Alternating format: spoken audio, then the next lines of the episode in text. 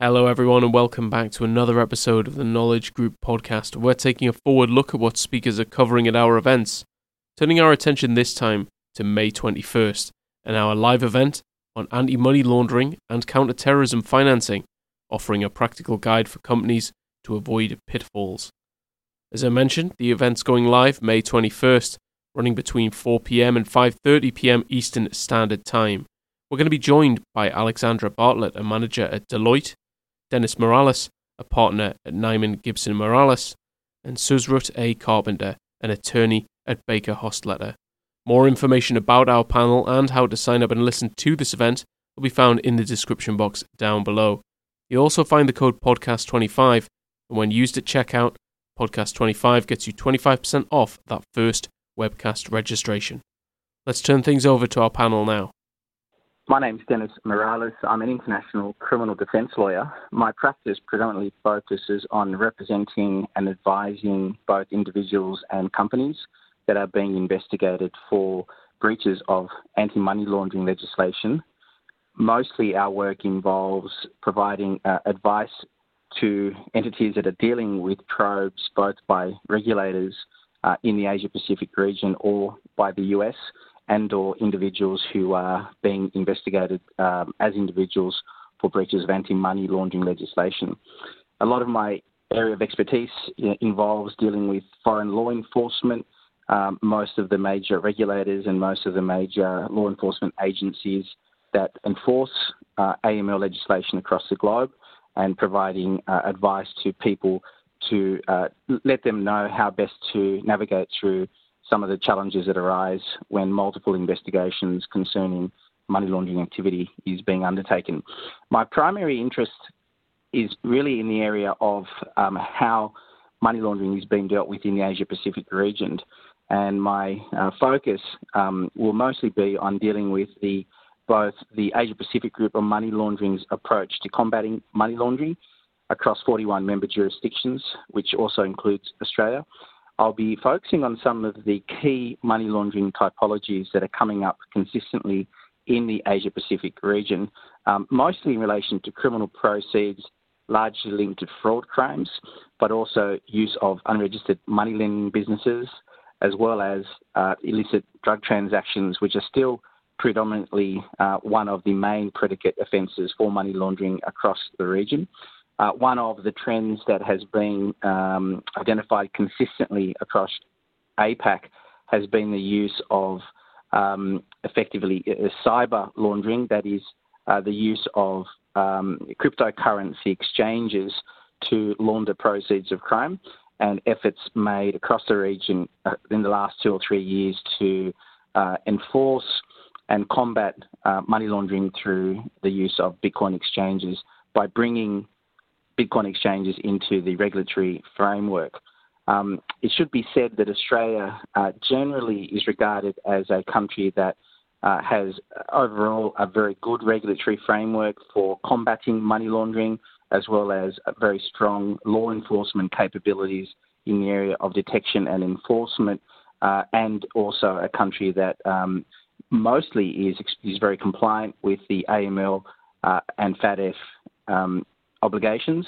However, it should be said that FATF, in its last report uh, concerning Australia, did identify some areas of vulnerabilities. I will be talking about those areas of vulnerabilities, which predominantly include the um, lack of uh, regulatory oversight and uh, compliance at the moment with respect to key professionals who we know are capable of being at the front line of preventing money laundering those professionals include lawyers, accountants, and real estate agents.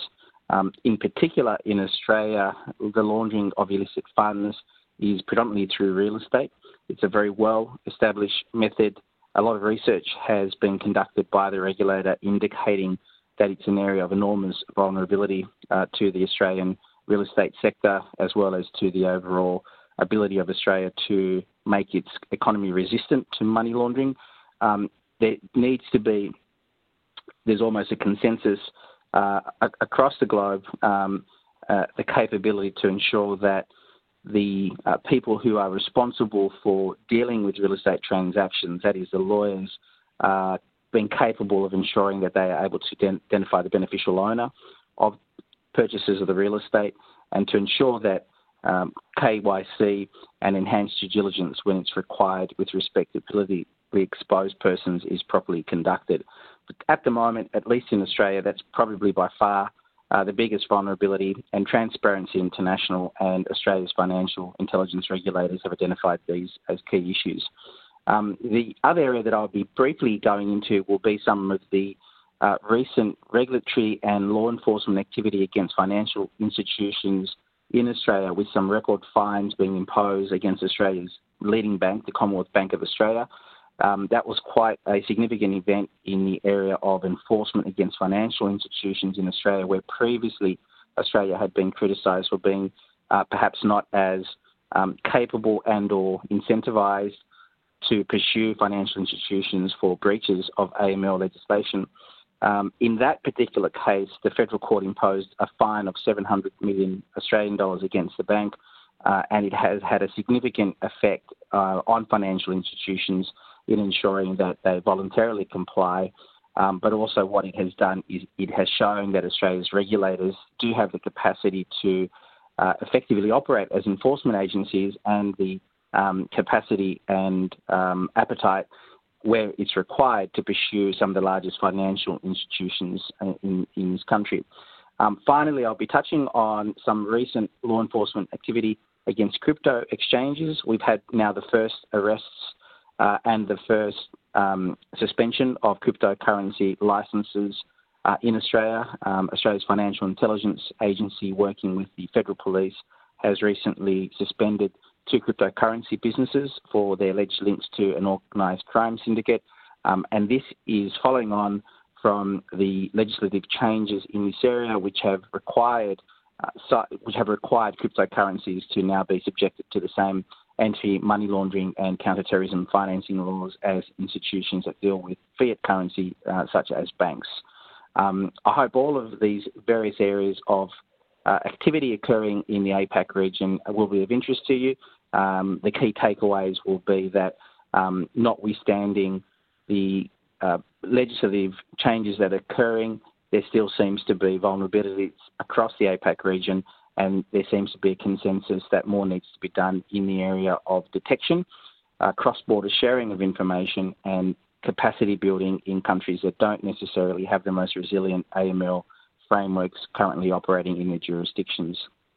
Thanks everyone for listening to this episode of the Knowledge Group podcast. Don't forget more information about our panel and how to sign up and listen to the event will be found in the description box down below.